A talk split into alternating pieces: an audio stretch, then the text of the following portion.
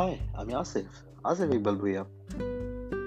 আমি কাজ করি ডিজিটাল মার্কেটিং ই কমার্স এক কথায় মার্কেটিং টেকনোলজি নিয়ে। এই ইন্ডাস্ট্রিতে কাজ করছি প্রায় দশ বছর।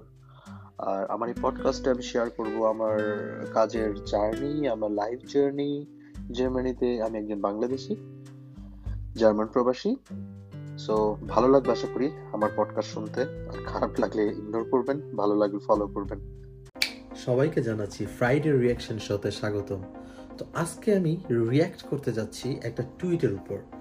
সেটা হচ্ছে John Mueller search engine advocate যে একটা টুইট করেছেন যে তার কাছে মনে হয় এসিও খুব শীঘ্রই গায়েব হয়ে যাচ্ছে না। দ্যাট মিন্স গুগল যেই মেশিন লার্নিংয়ের মাধ্যমে সার্চ ইঞ্জিনকে মোর মোর অ্যাডভান্স লেভেলে নিয়ে যাচ্ছে, সেটার কারণে অনেকে ধারণা, অনেক মার্কেটারদের ধারণা সার্চ ইঞ্জিন বা এসি অপটিমাইজেশন এক সময় আর লাগবে না, অথবা এই এই যে এই যে ক্যারিয়ারটা সেটাই গায়েব হয়ে যাবে। সো সে বলেছে, না, এরকম কোনো কিছু আসতে এখনও অনেক দেরি।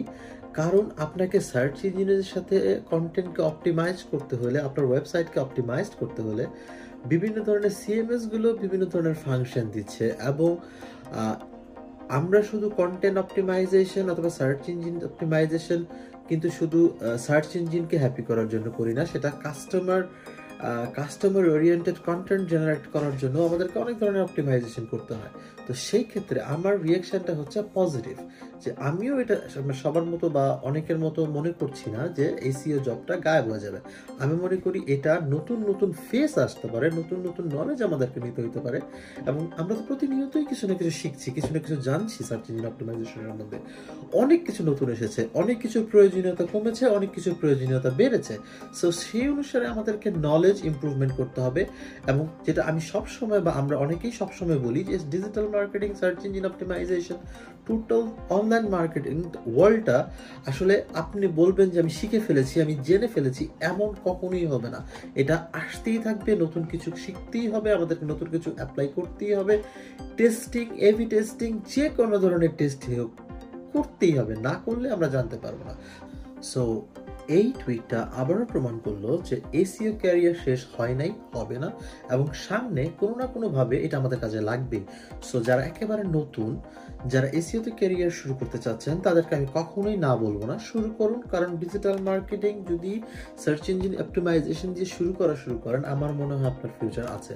এবং আলহামদুলিল্লাহ, যারা এসিওতে জব করে, তাদের স্যালারিও কিন্তু অনেক বেশি, এবং ফ্রিল্যান্সার হিসেবেও কাজ পাওয়াটা অস্বাভাবিক কিছু না। আমি যে জায়গায় থাকি ইউরোপে, যেখানে এসিও জবের স্টার্টিং স্যালারি হচ্ছে বাৎসরিক, আপনি বলতে পারেন যে তিরিশ হাজার থেকে চল্লিশ হাজার ইউরোর মাঝামাঝি। না? সেটা হচ্ছে স্টার্টিং স্যালারি যারা জুনিয়র এসিও কনসালটেন্ট অথবা জুনিয়র এসিও এমপ্লয় তাদের স্যালারি সো আমি সবাইকে উৎসাহ দিব এসিও করেন, কারণ এই মার্কেটটায় প্রচুর পরিমাণে ইন্ডিয়ান আছে, সেই ক্ষেত্রে বাংলাদেশি কিন্তু তেমন একটা পাই না, ঠিক না?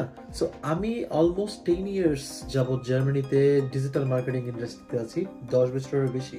সো আমি এখনও পর্যন্ত আমাদের দেশি ভাই বোন খুব কম দেখেছি। হয়তো বা আছেন, কিন্তু আমার হয়তো বা নলেজে নাই।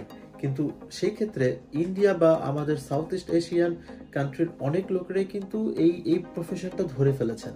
সো আমার মনে হয় আমরা আমরা বাংলাদেশি হিসেবে আমাদের এই এই ক্যারিয়ারটাতে অবশ্যই আসতে পারি। কারণ আমাদের টেকনোলজিক্যাল নলেজ আমাদের কনসেপ্ট আমাদের স্ট্র্যাটেজি আমার আমার মনে হয় আমরা ওদের থেকে কোনো দিকটা কম না। সো আজকে এটাই ছিল আমার রিয়াকশন জন বোলারের টুইটের উপর যে এসিও মরছে না, আমাদের শিখতে হবে, জানতে হবে ওয়েবসাইট বাঁচিয়ে রাখতে হলে এসিও গুরুত্ব অপরিহার্য।